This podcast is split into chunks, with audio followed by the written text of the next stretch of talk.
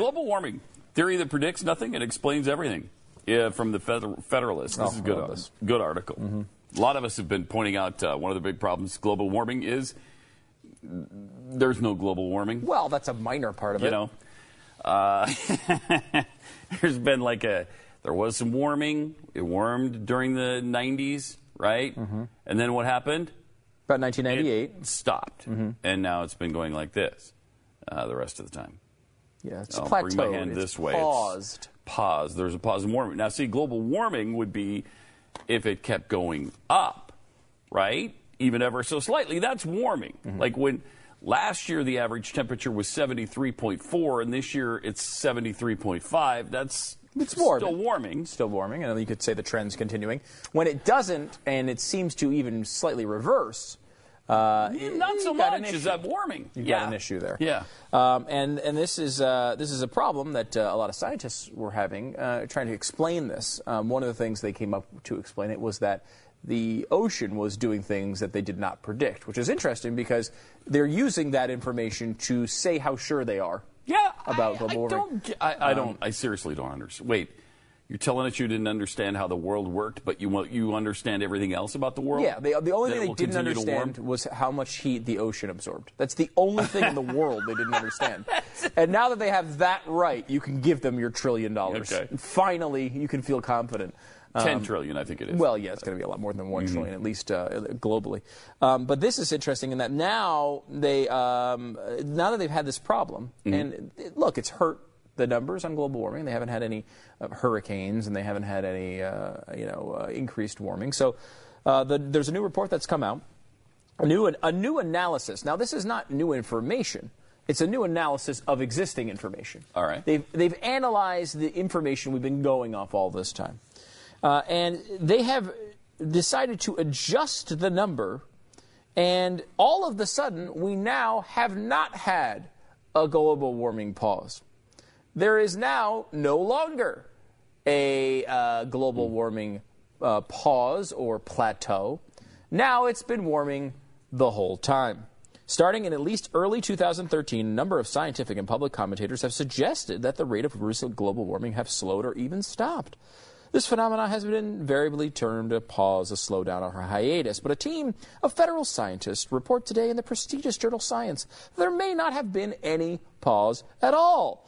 The numbers from the NOAA, which is the National uh, Oceanic and Atmospheric Administration, their National Centers for Environmental Information, adjusted. Again, they're in, this is what they're admitting. This is not like ClimateGate, where they say, "Hey, let's uh, let's play with the data until it does what we want," and that's in a private email that they get caught because someone hacks their emails. This is they're actually telling you that they have adjusted.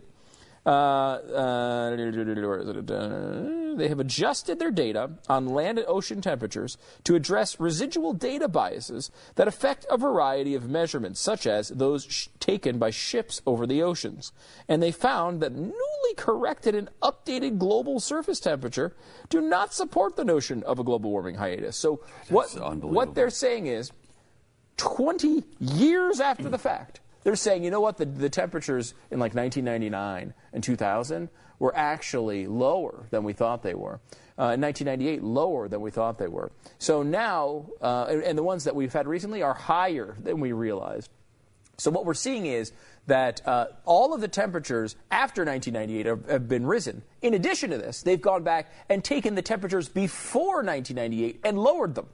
So now you have a, a bigger warming trend because the old temperatures are lower retroactively and the newer temperatures are higher retroactively. There is not another place, another profession in the world where you could get away with this. Can you imagine if the uh, you know uh, an investor came to you and was like, "Oh, look, uh, the stock market was actually at 2,000 last week, and now it's at 50,000, and you got all this profit." That's not the way it works. You can't change the numbers afterwards. Now, there are times where um, certain things happen um, where you know you could say, "Okay, well, maybe we didn't account for something." Um, and you know, like you, you can. That's they've already done this dozens of times to get to the numbers they are had before this. But now they're taking real time when they have satellite measures. They have. It's one thing to fool with data from 900 years ago, where you're trying to estimate it with tree tree rings. I, I mean, I get that in theory, there could be a reason for that. Shockingly, the reason always happens to be to make those temperatures cooler and more recent ones warmer. It, whatever reason, it always works out that way. Uh, but when you have satellites that are active in this time period, there are satellites circling the globe taking the temperature since the late 70s. Mm-hmm. We have the exact temperatures. There's no reason to adjust those temperatures unless you want to create a narrative that makes it okay for you to drain the economy of trillions of dollars. I mean, this is, uh, it's one of the most blatantly unbelievable things that these guys have ever done. Uh, uh but they keep doing this stuff over and over and over and over, over and over and over, and mm-hmm. they do it out in the open. Yeah, we're we're adjusting all those. Oh, how? What are you doing adjusting these things? It's like if I if I say, you know what, I don't like the fact that the Packers didn't make it to the Super Bowl last year. I, you know what I'm going to do? I'm going to take into some account uh, some of the other variables like injuries and uh, t- temp- temperatures that were going on at the time, and I'm going to adjust the score a little bit in uh, certain games to where the Packers scored more points and the other team scored fewer. And well, that was the result. You did, that was that was the result. I mean, that that's not, not what I wanted to happen. No, of course, that's not. just the way it turned out. Mm-hmm. Was that after I took into account some some further data that we now have, like bad ref calls, you know, uh, well, we had the data before. We're just looking. We had the data. We're looking at it differently. Uh, uh, the, the, there's been a rule change mm-hmm. in a mm-hmm. couple of instances, mm-hmm. and so I'm going to apply that now to the old games. And it turns out uh, the Packers were actually 18 and 0 last year, and won the Super Bowl. It's amazing. What, won what the Super Bowl. What an incredible achievement. It was not Another for the New England. Patriots, mm-hmm. and so if if you did this anywhere else, they'd call you a heretic. You're you're a quack. You're yeah. pathetic. You're not a scientist. That's not how science works. No. Shut up and sit down. But, but, here it works fine. But here they'll start screaming about this. See, we told you there was actually no warming at all. I mean, no no pause in the warming at all. Hmm. This is uh, listen to this. This is Judith Curry. She's a mm. climatologist, and, and, listen to this point. She, she's very smart mm. and, and, and and looks at this stuff. I think really honestly. She says the greatest changes in the new surface temperature analysis is to the ocean temperatures since 1998. This seems rather ironic because this is the period where there was the greatest coverage of data with the highest quality of measurements.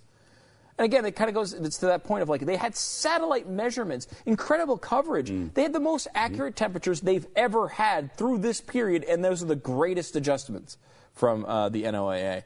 Uh, ne- um, uh, nevertheless, the NOAA team finds a substantial increase in ocean surface temperatures anomaly trends since 19- 1998. One of the things that they talk about in the article that they've done, and this is bizarre, when you think about, because we think about all this time and we just argue about what should we do about this one degree temperature rise. But how do they actually get that number? Do you have any idea how they measure ocean temperatures? One of the main ways they do it? This is fascinating to me. The old way was they dipped a bucket of water, a bucket into the water, pulled out the water, and measured the temperature. That's how they used to do it. Mm-hmm. Okay. The new way they do it is there is a um, uh, essentially like you're going forward in a ship. I'm going to explain this horribly, but you have intake uh, of water. So you're taking water and it's going through essentially the mechanism of the ship. Now they've put temperature gauges in that mechanism. So you're sucking water in and it's going through a ship. And in, while it's doing that, it's being measured. But of course, it's going by the engine. Mm-hmm. Okay? Heating so up. it's heating up as it goes. So these slight, and again, it's only slight, but these slight mm-hmm. temperature uh, increases are showing an increase in temperature uh, in the oceans which makes some sense considering it's going by uh, large engines that are driving a ship forward.